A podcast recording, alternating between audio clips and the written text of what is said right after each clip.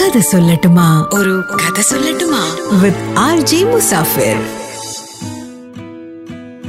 പ്രതീക്ഷയാണ് ഒരു മനുഷ്യന് വഹിച്ചുകൊണ്ട് നടക്കാവുന്ന ഏറ്റവും കനമുള്ള ഭാരം. എത്ര മനോഹരമായ വരികളല്ലേ.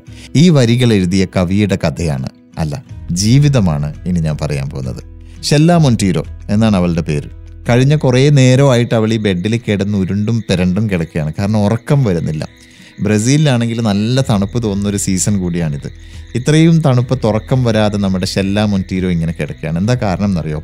ഇന്ന് ഓഫീസിൽ നിന്ന് വരുന്ന വഴിക്ക് ഷെല്ല മൊന്റീരോ വഴിയരികിൽ ഒരു വൃദ്ധനെ കണ്ടു. ഈ വൃദ്ധൻ എന്ന് പറഞ്ഞാൽ താടിയും മുടിയൊക്കെ നരച്ച് ക്ഷീണിച്ച് അവശനായിരിക്കുന്ന ഒരു വൃദ്ധൻ വഴിയരികിൽ ഒരു ഷീറ്റ് മാത്രം വലിച്ചു കെട്ടിയിട്ട് അതിന്റെ താഴെ പുതപ്പുകളൊന്നും ഇല്ലാതെ കഴിച്ചു കൂട്ടുകയാണ്. ഈ രാത്രി അയാൾ ഒരു പുതപ്പ് പോലും ഇല്ലാതെ എന്തുമാത്രം തണുത്ത് കഷ്ടപ്പെടുന്നുണ്ടാവുമെന്ന് കരുതിയിട്ടാണ് നമ്മുടെ ഷെല്ല മൊന്റീരോക്ക് ഉറക്കം വരാത്തത് അങ്ങനെ ഷെല്ല എന്ത് ചെയ്തു എന്നറിയോ രാത്രി തന്നെ വീട്ടിൽ നിന്ന് ഒരു പുതപ്പ് എടുത്തിട്ട് നേരെ വണ്ടി ഓടിച്ച് ഒരുപാട് ദൂരം യാത്ര ചെയ്ത് ആ വൃദ്ധന്റെ അടുത്തേക്ക് പോയി.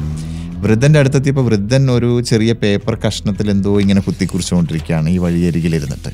അപ്പോൾ നമ്മുടെ ഷെല്ല ഇയാളുടെ നേരെ ഈ പുതപ്പെടുത്ത് നീട്ടി സന്തോഷത്തോടെ സ്നേഹത്തോടെ അയാൾ ആ പുതപ്പ് സ്വീകരിച്ചു. അതിനുശേഷം തിരിച്ച് ഒരു തുണ്ട് കടലാസ് എടുത്തിട്ട് ഷെല്ലയുടെ നേരെ ആ വൃദ്ധൻ നീട്ടി.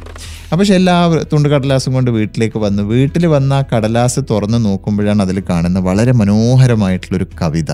അത് കണ്ടപ്പോൾ അവൾ കുറച്ചുകൂടി ക്യൂരിയസ് ആയി. അങ്ങനെ പിറ്റേ ദിവസം രാവിലെ അയാളെ കാണാനായിട്ട് ഷെല്ല പോയി. അയാളെ കണ്ടു സംസാരിച്ചു. നിങ്ങളുടെ കവിത കൊള്ളാലോ എന്നൊക്കെ പറഞ്ഞപ്പോൾ അയാൾ ഒരു കെട്ട് കടലാസുകൾ ഷെല്ലയുടെ മുമ്പിലേക്ക് എടുത്തു കൊടുത്തു. അപ്പം അയാൾ കഴിഞ്ഞ കുറേ നാളുകളായിട്ട് എഴുതി കൂട്ടിയിട്ടുള്ള ആശയങ്ങളും എഴുത്തുകളും കവിതകളും ഒക്കെയാണ് ഈ തുണ്ട് തുണ്ട് തുണ്ട് കഷ്ണം കടലാസുകളിലുള്ളത്. അപ്പം അയാളോട് കൂടുതൽ സംസാരിച്ചപ്പോഴാണ് അയാൾ അയാളുടെ കഥ പറയുന്നത്.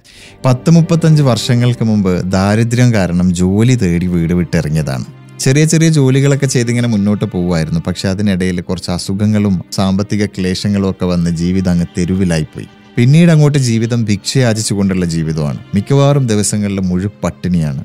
അഭിമാനം കാരണം പക്ഷെ വീട്ടിലേക്ക് തിരിച്ചു പോയില്ല. പിന്നെ തെരുവിൽ ഇങ്ങനെ ഭിക്ഷയാചിച്ച് ജീവിക്കുമ്പോഴും ചെറുപ്പം മുതലേ വായനയോടും എഴുത്തിനോടും ഭയങ്കരമായിട്ടുള്ളൊരു ഇഷ്ടമുണ്ടായിരുന്നു ആ ഇഷ്ടം അയാൾ കാത്തു സൂക്ഷിച്ചു.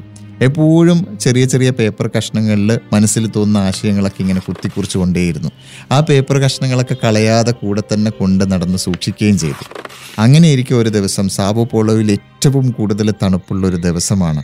ഒരുപക്ഷെ ആ രാത്രി അയാൾ തണുത്തുറഞ്ഞ് കിടന്ന് മരിച്ചു പോയേക്കാവുന്ന ഒരു ദിവസമാണ് ഈ ഷെല്ല മൊന്റീരോ എന്ന പെൺകുട്ടിക്ക് തോന്നുന്നത്. ഈ തണുപ്പുള്ള രാത്രിയിൽ ഒരു പുതപ്പ് പോലും ഇല്ലാതെ ഈ വൃദ്ധൻ എങ്ങനെയാണ് കഴിച്ചു കൂട്ടുക? അയാൾക്കൊരു പുതപ്പ് സമ്മാനിച്ചേക്കാം എന്ന് കരുതി ഈ പെൺകുട്ടി ഒരു പുതപ്പുമായിട്ട് വൃദ്ധന്റെ അടുത്തേക്ക് വരുന്നതും സംസാരിക്കുന്നതും കവിതകൾ കാണുന്നതും അയാൾ അയാളുടെ കഥ പറയുന്നതും. അങ്ങനെ ഷെല്ല മൊന്റീരോ ആ കവിതക്കെട്ടുകളുമായിട്ട് വീട്ടിലേക്ക് പോയി. പിറ്റേ ദിവസം മുതൽ ആ കവിതകൾ ഓരോന്നോരോന്നായിട്ട് ഫേസ്ബുക്കിൽ പോസ്റ്റ് ചെയ്തു തുടങ്ങി. ആളുകൾ ആ കവിതകൾ വായിച്ചു തുടങ്ങി. പിന്നീട് അത് ലൈക്ക് ചെയ്തു തുടങ്ങി. കമന്റ് ചെയ്യാൻ ആളുകൾ ഉണ്ടായി ബ്രസീലിന്റെ പല ഭാഗത്തും ആ കവിതകൾക്ക് ആരാധകരുണ്ടായി. പിന്നീട് ആളുകൾ ആ കവിതകൾ എഴുതിയ ആളെ തേടി അന്വേഷിച്ച് വന്നു തുടങ്ങി. അങ്ങനെ ഇരിക്കെ ഒരുപാട് ദൂരെ നിന്ന് അയാളെ കാണാൻ വന്ന ഒരാൾ വളരെ അത്ഭുതത്തോടെ ഒരു സത്യം തിരിച്ചറിഞ്ഞു. ചെറുപ്പത്തിൽ തന്റെ വീട്ടിൽ നിന്നും ഇറങ്ങിപ്പോയ തന്റെ സ്വന്തം ചേട്ടനാണ് ഈ മുന്നിൽ നിൽക്കുന്നതെന്ന്. ഇന്ന് അദ്ദേഹത്തിന്റെ കവിതകളെല്ലാം തന്നെ പ്രസിദ്ധീകരിക്കപ്പെട്ടു കഴിഞ്ഞു. റെയ്മുണ്ടോ അരൂഡ സൊബ്രീനോ എന്ന ബ്രസീലിന്റെ ആരാധ്യനായ കവിയുടെ കഥയാണിത്. അല്ല ജീവിതമാണിത്. ആ ജീവിതം പിന്നീട് ദ കണ്ടീഷൻ എന്ന പേരിൽ സിനിമയായി. പക്ഷേ ഇപ്പോഴും അത്ഭുതപ്പെടുത്തുന്ന ഒരു കാര്യം എന്താണെന്നറിയോ? വർഷങ്ങളായിട്ട് അദ്ദേഹം കുത്തിക്കുറിച്ച പേപ്പർ കഷ്ണങ്ങൾ കയ്യിൽ തന്നെ കൊണ്ട് നടന്ന് സൂക്ഷിക്കുമ്പോൾ അദ്ദേഹം കരുതിയിട്ടുണ്ടാകുമോ? എന്നെങ്കിലും ഒരു നാൾ ഏതോ ഒരു പെൺകുട്ടി എന്നെ തേടി വരുമെന്ന്.